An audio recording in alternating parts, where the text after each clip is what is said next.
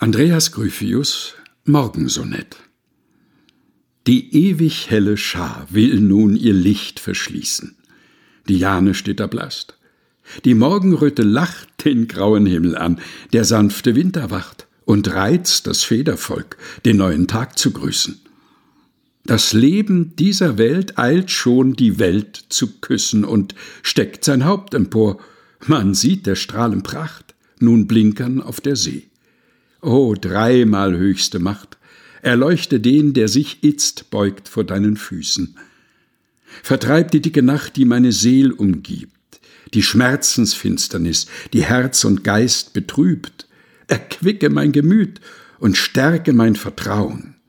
Gib, dass ich diesen Tag in deinem Dienst allein zubring. Und wenn mein End und jener Tag bricht ein, dass ich dich, mein Sonn, mein Licht, mög ewig schauen. Andreas Gryphius Morgensonett gelesen von Helga Heinold